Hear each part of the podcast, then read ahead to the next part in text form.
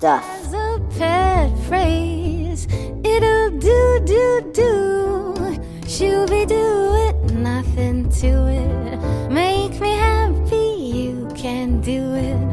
With a cheerful little earful of the well known I love you. Welcome to episode 253 of the Good Stuff Kids podcast. I'm your host, Mike Mason, and this is the show where we get to know the creators of certified and bona fide good stuff for kids and families. And I don't know about you, but I really needed what I just heard. That was Diana Panton. The song is called A Cheerful Little Earful. It's from her brand new album, A Cheerful Little Earful. And I personally needed a cheerful little earful. I think the reasons go without saying. I think if you're a parent and you're listening to this, it's all kind of happening all at the same time, trying to work, trying to balance all the needs of the kids, all of the family responsibilities, all the dishes. Oh man, all the dishes. I really needed to hear Diana's music today. So I'm really thrilled to present this conversation that I had with Diana. And then at the very end of the episode, you can hear the whole song, A Cheerful Little Earful, in its entirety. I want to encourage you, you can go back. All the past episodes of the Good Stuff Kids podcast are available. Just go to goodstuffpod.com. Email me, goodstuffpod at gmail.com. Follow me on social media, the at symbol, Good Stuff Pod. Think you got a friend that would enjoy it? Tag them. Tag away. Look, nothing's going to, I'm not going to, I'll phrase it this way I'm not going to stop you from tagging anyone. You know, it's not my thing you want to tag someone on social media and and share the Good Stuff Kids podcast, by all means, I'm not going to stop you. In fact, I would thank you. So thanks in advance. Here is Diana Panton. Talk to you very soon. Stuff Kids podcast. It is a great day to welcome my new friend. My new, like, I can say that. It's so great. Diana Panton to the Good Stuff Kids podcast. How are you today? I'm great, Michael. Thank you so much for having me on the air. Uh, it's a true and total pleasure. Right out of the bat, I, the the uh, the Good Stuff Kids podcast is founded on honesty and founded on uh, transparency. And I'm going to be transparent and say that you and I had a miscommunication, and I accidentally left you hanging one day. And I want to, in as public a way as possible, apologize for that on my end. You were no need to do it. Stuff happens, right? I do. I do believe that happens, but I. Uh, okay. Well, you're formally forgiven. All right. Good. So we did it. We got it out of the way right out of the bat, Yeah. right out of the gate. So so you are a musician and you just put out your second I would say family record. But before we get into that, you there this is a you you have a different take on on family music. I don't think it's uh it's out of line to say that, but you you have a lot of different kinds of experiences than a lot of other folks that I have talked to for the show. So can you just give me a little bit about your your musical background and I mean even I think what's really cool is is where you are right now. You know, like so where are you geographically and what do you do? Like just just paint a little bit of a picture for us. Sure. So I'm in Hamilton, Ontario, Canada. It's a blue collar town, and uh, I find even sometimes in Canada, when I say I'm from Hamilton, people seem somewhat surprised that I'm singing jazz there. Not exactly sure why. There's jazz everywhere.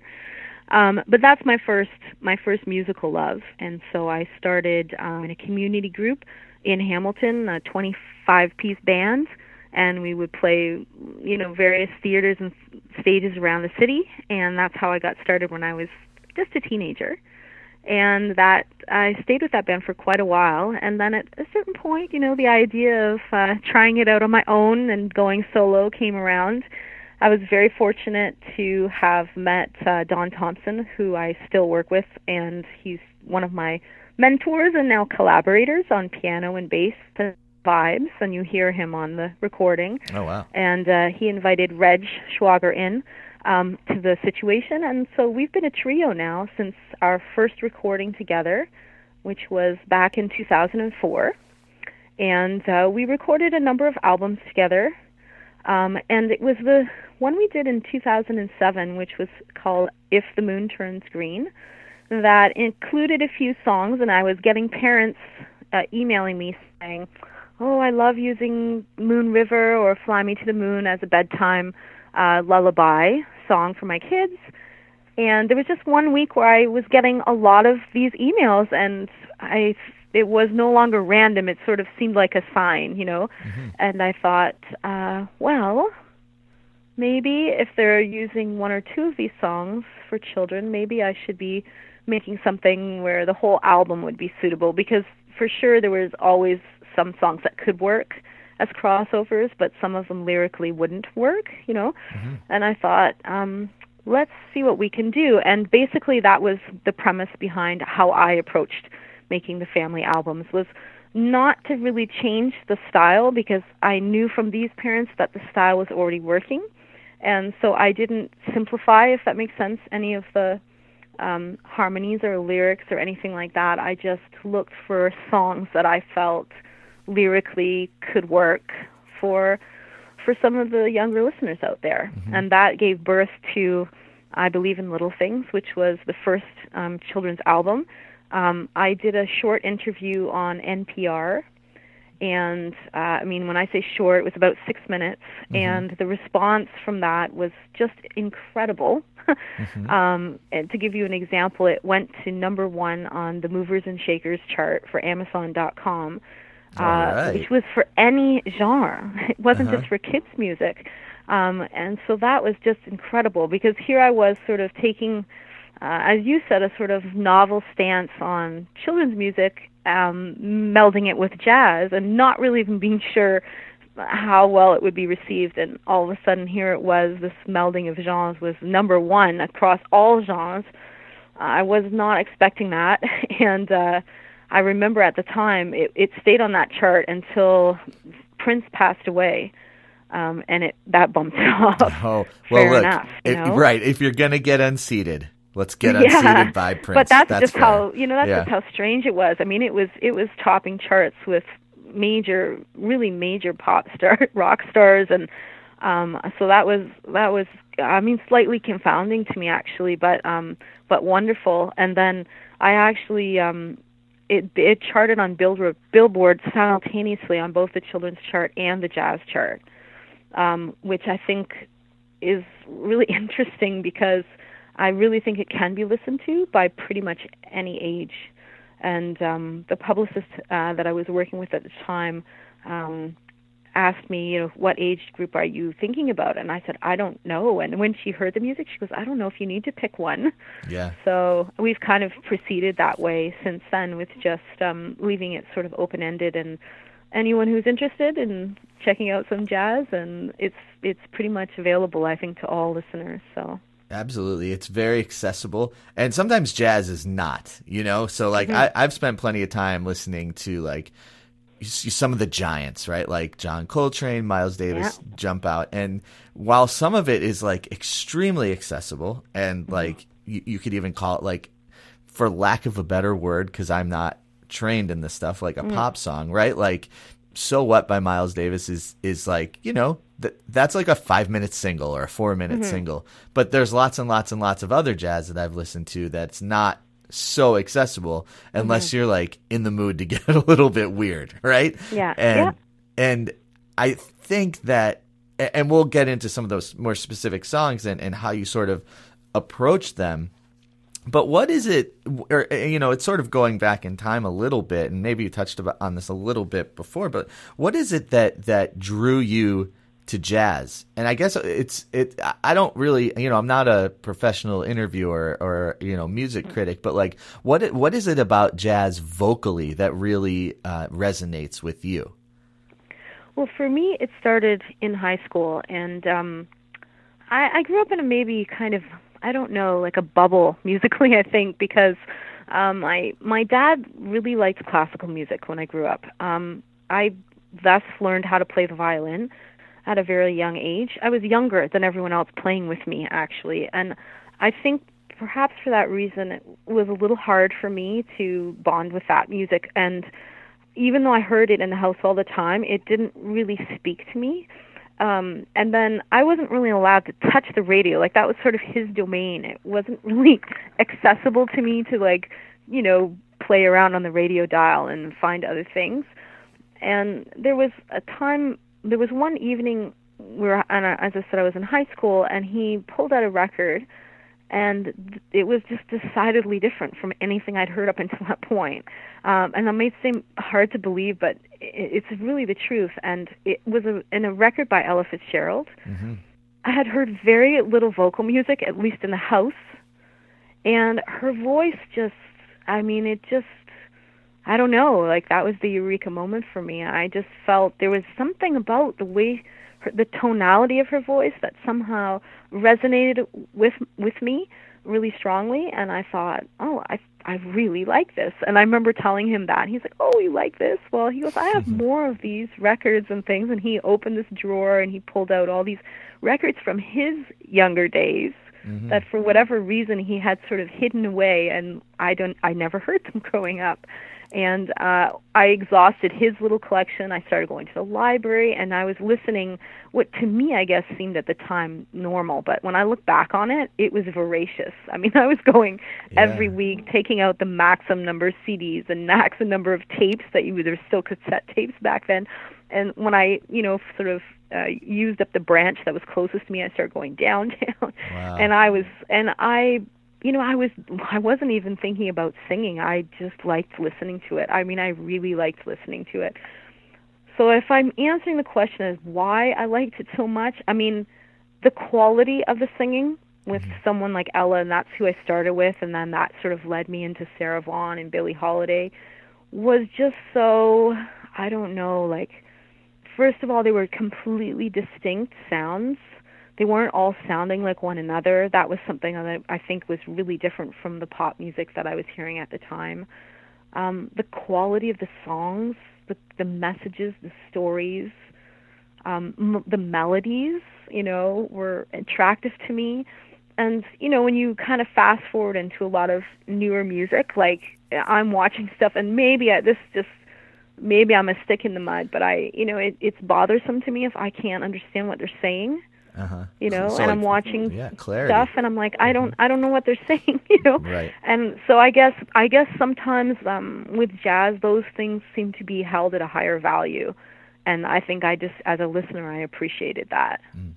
You know. Yeah, I, I one. So as a as a fellow musician, but not a jazz musician, I and someone who is not you know vocals are not my strong suit right mm-hmm. and i'm always um interested and sort of my mind is boggled, right, when I hear a really, really, really good singer. And you can just hear that they believe it. And they're not just yeah. doing it because, well, these are the words of the song, but there's like putting the message forth in such a like a really beautiful and like even like yeah. charismatic way.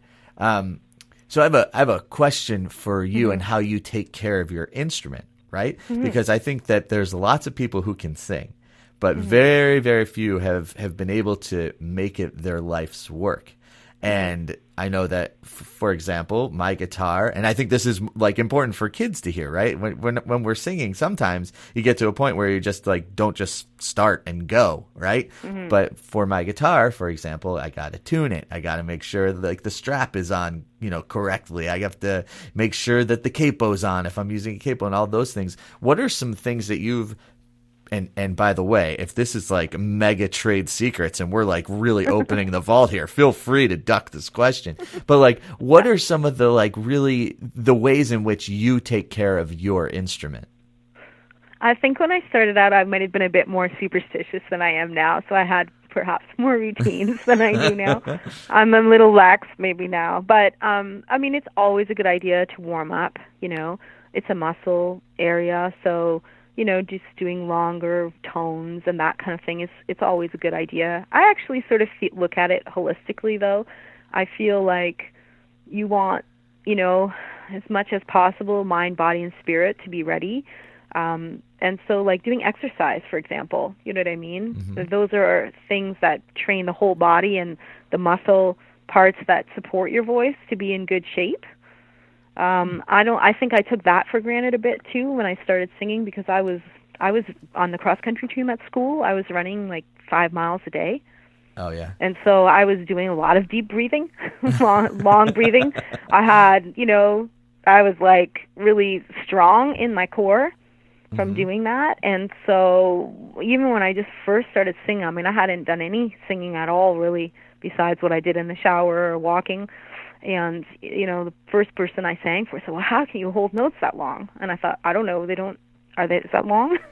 you know, so um but I think um I think being, you know, in good condition physical condition was helpful. I think because, you know, it's all that all that part is supporting, you know, it's supporting Right. the voice. So um, you know, and, and other things as I have continued on and if I go touring and that sort of thing is to make sure you have enough rest and sleep, you know, because your your voice is part of your body. So if you're tired, then your voice is going to sound tired and making sure you drink enough water, you know, because that keeps the vocal cords hydrated.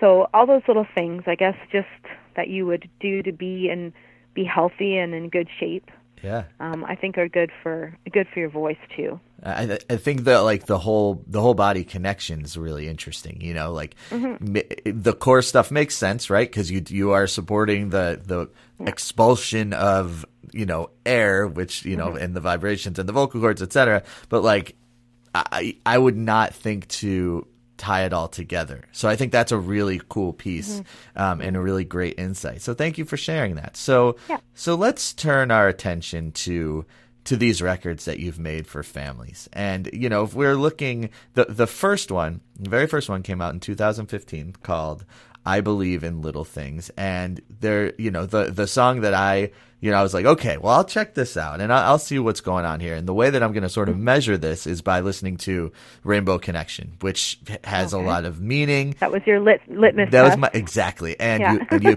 passed. You crushed it. Yay. So so so, and it, I just you know what you were saying before about how you're not you know. This is like a real jazz album. Like you can hear the the tones in the piano. You know, like you can, and the and, and Mm-hmm. Real it- instruments. real instruments doing like Yeah. real like real good instrument kinds of things. So Yeah. I guess before we get to um, before we get to a couple of the specific songs, how do you, or actually, let's do it this way. So, for example, on the brand new record, A Cheerful Little Earful, you have the song A, You're Adorable. So, Mm-hmm. How do you choose that song? How do you arrange it? Like, what are the pieces that need to fall into place for you to feel comfortable going into the studio and recording it? Well, this one is an old song. Okay, this is not a new song, and um, I think just because it's an alphabet song, um, people might think it, it's for written for kids, but it, it wasn't. You know, it's it's sort of from the Great American Songbook first. And this was one of the songs, though, that has actually transitioned into children's repertoire. So I think, um, just off the top of my head, I think Sharon Lois and Bram did a recording, for example, of this one a while ago. So it has been done by different children, children's entertainers, um, but not necessarily as a jazz thing, right? So Right. I'm working with two of the best jazz musicians in Canada, and I'm very fortunate that I can bring a song like this to them and be like, okay, work your magic. you know what I mean? Yeah, uh-huh. Um, the on this one it's a, just a duo with um, with Don Thompson, and he's actually playing a bit of what we call ragtime piano. Um, and that's a, even a little bit outside from what he normally does, but that's the kind of groove thing that's happening there. Um, By, by, by the way, sorry, that was a very jazzy thing you just said. A groove thing. I liked it. there you go. yeah. And you know, and this and this, so with the exception of the fact that this one's ragtime, which we don't normally address that often, it's an older style um, in some of the other jazz records that we've done. I mean, really, this is how would we we would approach any standard. You know, these these songs come from the Great American Songbook, and then we say, as a trio, you know, first of all, do we like this song? You know, do we like the message? Do we like the melody? Do we like the harmon- harmonic structure? And then we sort of say, as a trio, because we've been work- working together for a while, do we think we can we have something to say here? You know what I mean? Is this is this a good fit for us? And I always say it's a little bit like trying on clothes. You know, it's like you can go to the store and you can look at the dress or whatever and be like, yeah, that's a nice dress, but that doesn't mean it's going to be a good dress on you. You know what I mean? You have to try it on. And so we'll have a little rehearsal where we'll we'll test out the songs and usually it's you know, you know what I mean? Just like Yeah. if you try on the dress, you're like, "Oh, this looks good," or mm, it's a nice dress but it doesn't look good on me. and so we filter out songs that way to try and figure out which ones um just kind of connect with us. And um and so that's and then, you know, we we maybe well, the guitar player doesn't actually rehearse with us at all. So Really? He just gets the music when we're in the studio, Oh, and he's what you hear there is uh, just what happens in the studio. That's so some, that's some top level stuff there. That's pretty good. he really is. So, um, but it's uh, so some of the stuff in the studio. It's not it's not overly rehearsed. What you're hearing is pretty fresh, Mm-hmm. um, and especially for Reg, it's very fresh. Uh-huh. And um, so some of those we'll usually do one or two takes of something, and sometimes again a take just feels right, and we'll go with that. Sometimes the first one's just a bit of a run through to kind of figure out what tempo might be, what speed we should be doing it at, and then once we've decided that, we go, we kind of go for it, you know. I think and that then voila. and then voila, like Yeah. totally.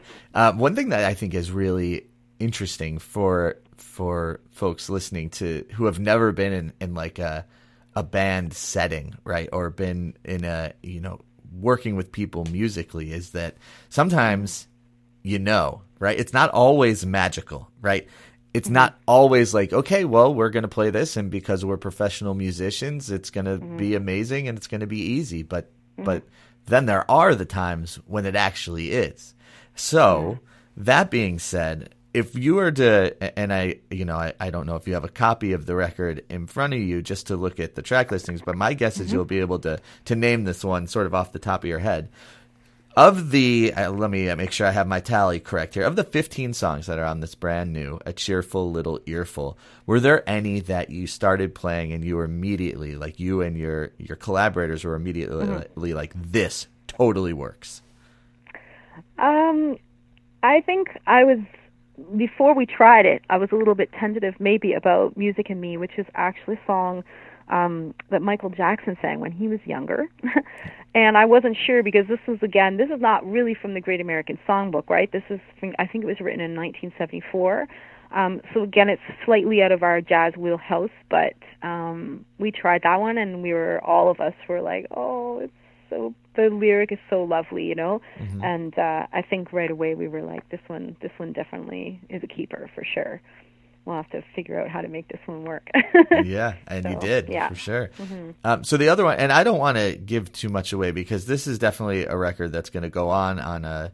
You know, there's lots of occasions for this. You know, this could be put on at in the evening when everyone needs to calm down. I'll speak for myself. I have some very energetic 10, 8, and 6 year olds that I live with who need to, I think the word is chill. Unwind. Right. Yeah. Unwind. Very well done. Very nice. Very nicely said. But this is the kind of record that you can put on that will set that mood.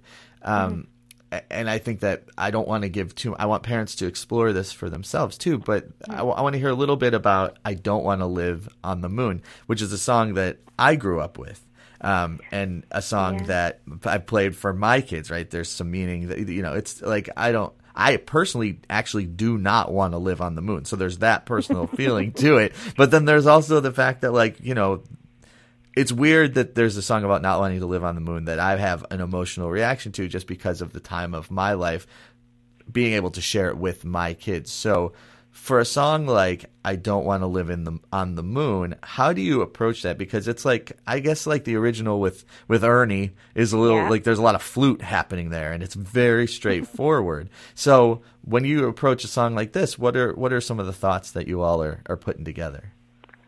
Uh, I have an affinity for moon songs, so I have to say there was I had a soft spot for this one, and I've done a whole album of songs for Star and the Moon, uh, Stars and Moons, and um, I did a lot of research for that album to come up with songs. You know, uh, oddly enough, this song I didn't I didn't find I didn't I didn't hear it growing up, although I could have, you know, age wise, but.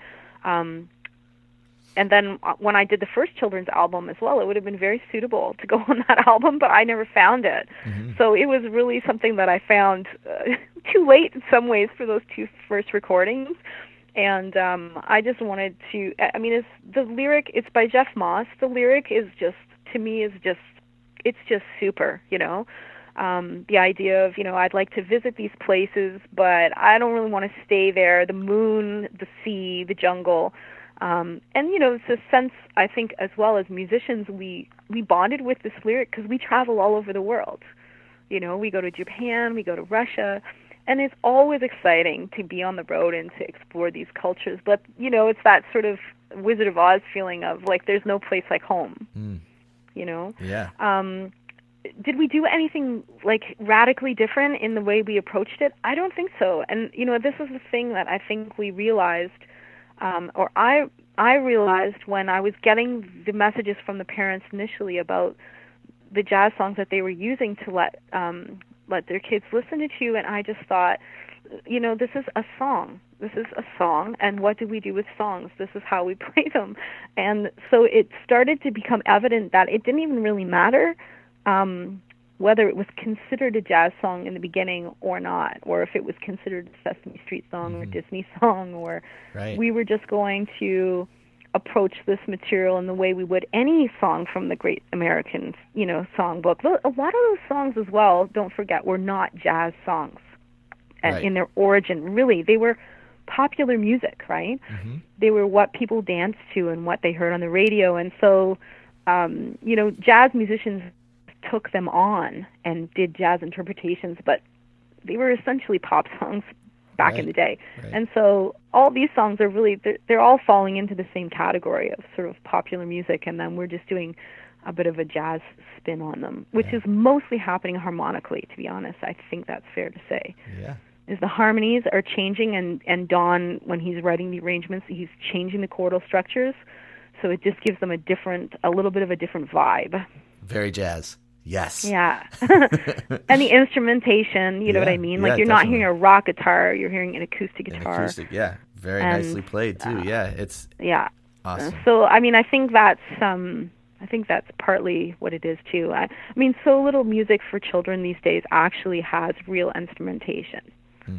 You know, a lot of it is done on sort of synthesizers with with different, you know, instrumental sounds, but they're not the real instruments.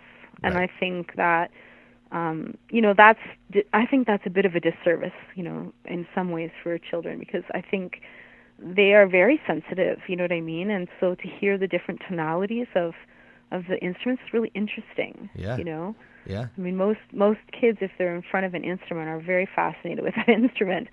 Um, because it's different, you know, and there's something about it that's making a sound different from the sound they make. So they want to try and figure out what that is, you know. Yeah, it could be a head headphones on kind of situation to really Mm-hmm. hear everything that's going on. Um, well, thank you for that. So, how there, there's two records. We should also say that you are uh, you've won two Juno awards, which is the um, the Canadian equivalent of the Grammy Awards. So.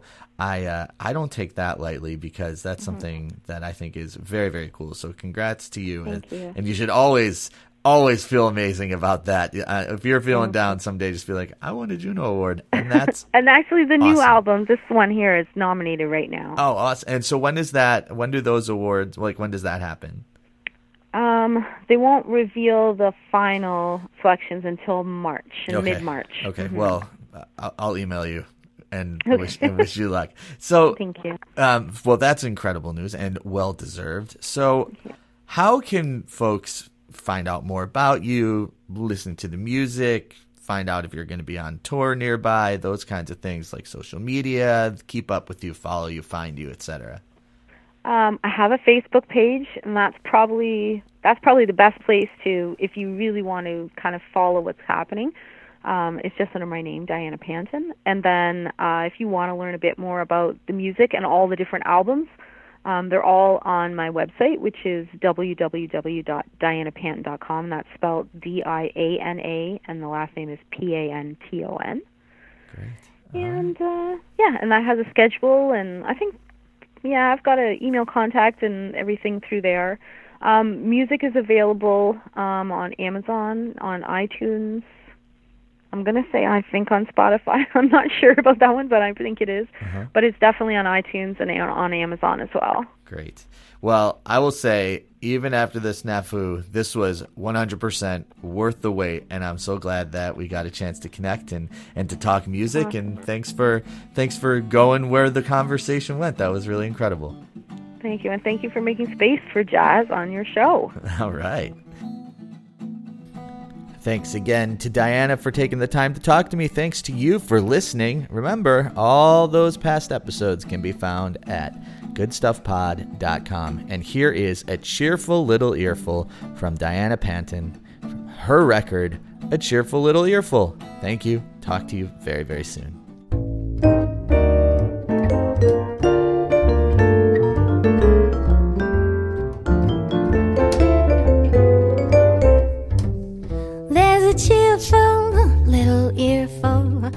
Gosh, I miss it, something fearful. And this cheerful little earful is the well known I love you. Sun can go down, raindrops flow down, but the stars and moon dust glow down with a cheerful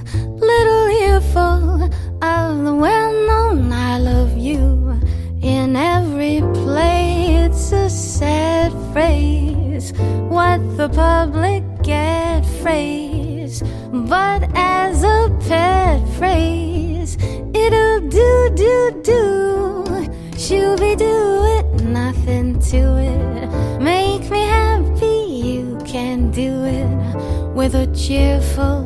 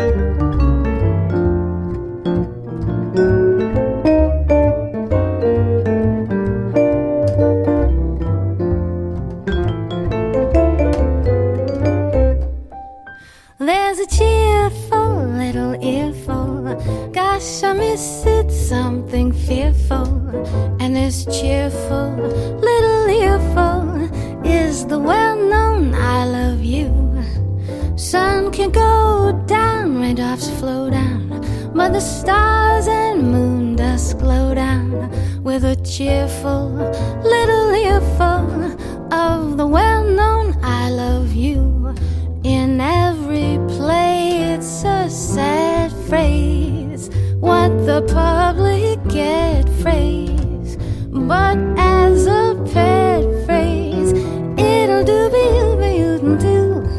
Shooby do it, scatteroo it. Make me happy, you can do it with a cheerful